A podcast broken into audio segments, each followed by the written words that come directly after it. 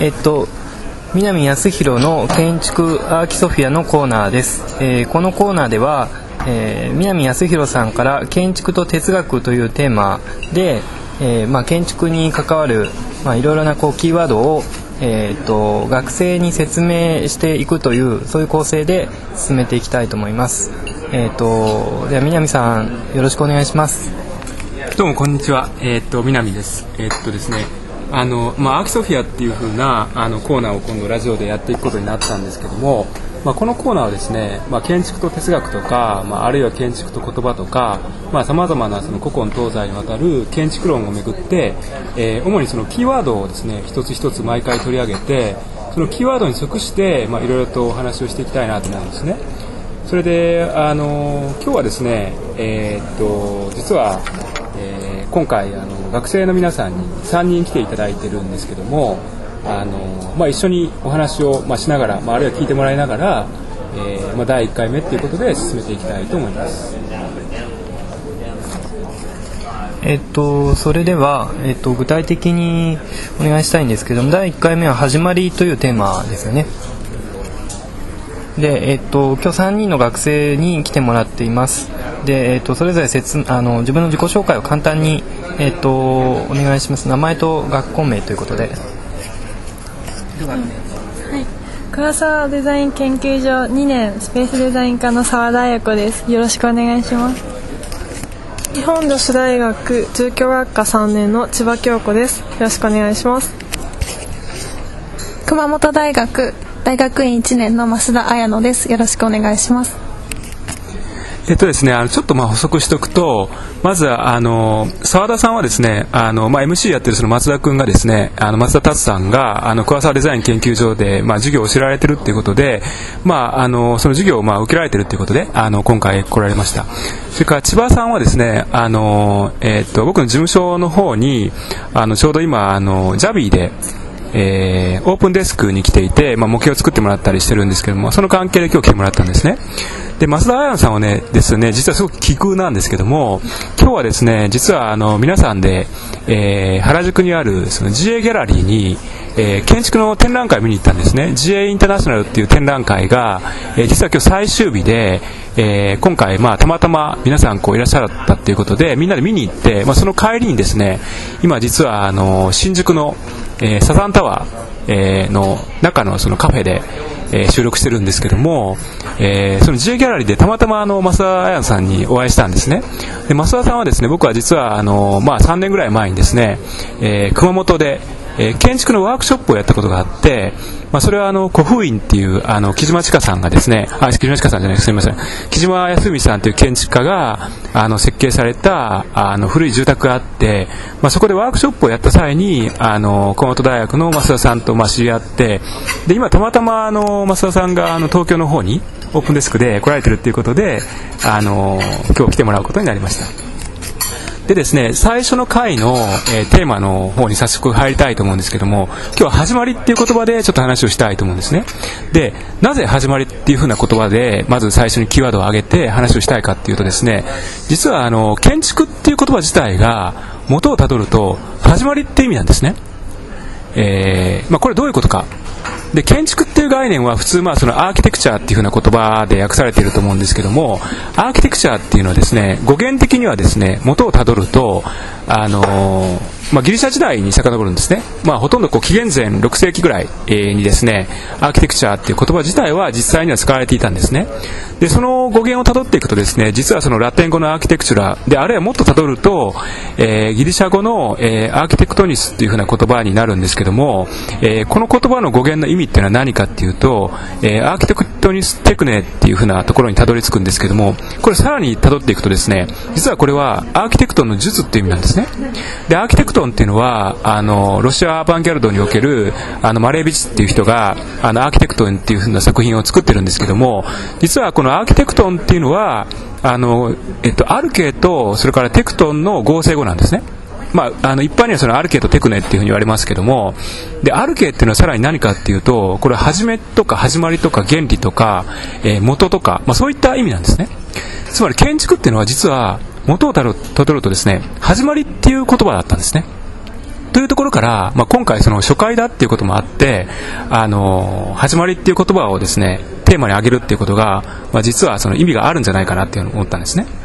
で何かっていうとですねこの始まりっていうふうなことを考えること自体が実は哲学の、えー一番最初のその始まりと重なってるんですね。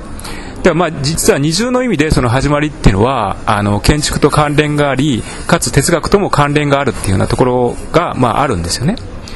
であのまあ、それをですねあんまりこうなんていうか、えー抽象的に話をしていてもちょっと分かりにくくなるのであの、まあ、実は今回はその事例となるその文章をですねあの資料としてこう持ってきたんですね。であのまあ、アルケアルケっていうのはその今話をしたように原理とか始まりっていう意味なんですけどもこのことをまあ一番最初に考えたことの一人あの哲学者の一人がですねまあいろいろいるんですけどもギリシャのその哲学の中であの、まあ、代表的な一人がそのアリストテレスというその、まあ、哲学者なんですね、まあ、アリストテレスは、まあ、いわゆるその西洋のその形状学って言われている哲学の流れの中で最も元になる一人なんですね、まあ、厳密に言うともちろんこの人が初めてではないんですけどもでそのアリストテレスがあの形状学っていうですね非常にこう分厚いあの、まあ、考え方をまとめた本を残していて、えーその一番最初のところでですね、まあ、最初というか具体的にはその第5巻なんですけども、えーこの始まりあるいは始めっていうことについて、えーまあ、詳しく説明してるんですね。でその部分をですね資料として持ってきたのでちょっとあの今日参加してくれてる学生の皆さんにあの読み合わせっていうことで読んでもらいたいと思います。でこのあの今みんなですねあの松田君も含めて資料を持ってるんですがこの第5巻の最初の「始め」っていうところをえーっとじゃあ澤田さん、えー、桑沢デザイン研究所の澤田さんちょっと読んでもらえますか？はじめはじめとは人がそこから最初に運動を始める事物の出発点を言う。例えば線分や道路では手前から見ればこちらに始めがあり反対側から見れば向こうに始めがあるというごとき。またそこから始めるならばそれぞれの事柄が一番具合よくゆく着手の点を言う。例えば物を学ぶ際人は時として第一のものつまりその事物の始めから始めるよりもそこから始めれば一番容易に学び得るところから始めるべきであるとされるごとき。またある事物に内在してそこからその事物が最初に生じてくるような構成要素を言う。例えば船の流骨や家の土台のごとき。また動物の場合にはある人々は心臓をある人々は脳を。またある人々は何らかのそれに相当するとする他の部分をはじめとしている。はい、じゃあ、あのここで一旦切って、えー、と続きを、えー日本女子大学の、えー千葉さんに読んでもらいます。またある事物に内在はしないがその事物がそこから最初に生じてきたりまたその事物の運動や変化が本来的にそこから最初に始まるようなものを言う例えば子供がその父母を元としてこれに由来し喧嘩が誹謗に由来するがごときまたそのものの意向選択決定に従って動かされうるものが動かされ変化されうるものが変化される元締めとなるものを言う。ちょうど国家における政府当局はそれであって権力制王政選手制などもこの名政権で呼ばれさらに種々の技術その中でも特に大工の棟梁的技術がこの名で呼ばれる。またある事物が最初にそこから認識されるものとなる点もまたその事物の始めと呼ばれる例えば前提は証明の始めであるはい、どうもありがとうございました。えっと、最後ですね、少し読んでもらったところに、実はその大工の棟梁的技術っていう風な言葉があってですね、これはですね、あの、実は中がついてあって、その左側のページにちょっとあるんですけども、アルキテクトニケって書いてあるんですね。まあ、これが、いわゆるそのアーキテクチャに当たるわけですね。つまり、その、始まり、あるいは始めっていうことが、実はその建築っていう考え方と、まあ、あるいはもっと言うと、哲学のですね、えーまあ、流れとですね、まあ、非常にこう密接に関連しているっていうことが、まあ、ここであの表現されているわけですね。えーっと松田君はまあこの辺にちょっと松田君にも コメントを求めようと思うんですけどもこの辺りに関しては何かこうないですか？えいや難しいですよねあのえー、っとちょっとまだこの時点で、えっと、僕もそうなんですけども多分聞いてる人も建築と哲学と、まあ、その初めというところで関連性があると思うんですがどういうふうにこう具体的に関連してくる、まあ、あの語源的な、えっと、関連性としては、えっと、それは本当にこれ僕知らなかったのでびっくりしましたで、えっと、ちょっとその後の展開が知りたいというところです。はいはい、どうもありがとうございます。えっとですね、まあ、いきなりですね、まあ、一番最初なので、あの、こういう話をしてるのですね、まあ、なかなかこう、何のことかっていうところも実際あると思うんですね。で、まあ、これは僕ちょっと繰り返しいろいろ話をしていこうと思うんですけども、あの、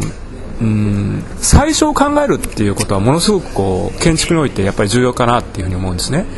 まあ、今日ですね、あの、自由インターナショナルの展覧会を見に行ってですね、あの皆さんちょうどここにいる5人は今回展覧会見たと思うんですけどももう現代建築というのは本当に百花繚乱であの何をどう評価していくかっていうのはもうなかなかこう難しいんですよね。でその際にあの建築をなんていうかこう還元的に考えるっていうかあの建築の始まりを考えるっていうことは、まあ、常にこうなんていうか新しく自分が改めて一から建築を考えるっていう意味ではすごく重要だっていうところがあるんですね。でそのことをですね僕はあの実はルイス・カーンっていう、まあ、あの非常にこう尊尊敬すべき建築家の建築論の中で、えーまあ、たまたま昔ですね、まあ、先生に教えていただいて学校で教えていただいて、えー、そういった文章を読んであの感銘を受けたんですね。でそれに関連する文章をちょっと持ってきたのであのこのルイス・カーンっていう建築家の文章をですね少しだけ最初あのここも読んでおきたいと思うんですね。ルイス・カーンっていうのはあの、まあ、ユダヤ人の建築家であのアメリカで活動したまあ、20世紀、1901年生まれですね、えー、まあ、20世紀の方ってあの渡ってアメリカで活動した、まあ、非常にこうあのすごい建築家なんですけどもその人がですねあの私は原初を愛すると。まあ、これ言語はあの I love beginnings ですけども私は原初を愛するっていう風な文章、まあ、文章っていうかまあこれ講義力に近いんですがを書いていて、えー、まあその一番最初のところだけあのイントロダクションとして、えー、ちょっと紹介しておきたいと思いますね。じゃあこれはあの増田さんあの最初のところちょっと読んでもらえますか、はい、私は原初を愛します。私は原初に共感します。存続を確証するのは原初であると思います。もし原初が確証しなければ何者も存在し得ないしまた存在しないでしょう。学ぶことが根底的なインスピレーションだから私はそれに敬意を払います。学ぶことは単に義務に関わる事柄ではなく生まれながらに我々のうちにあるものです。学ぶ意思学ぶ願望それは最も優れたインスピレーションの一つです。私は教育によってそれほど心を動かされるような人間ではありませんが学ぶことは大切だと思います。教育は常に審査されています。というのはどのようなシステムも学ぶことの真の意味を捉えることはできないからです。はいどうもありがとうございました。まああの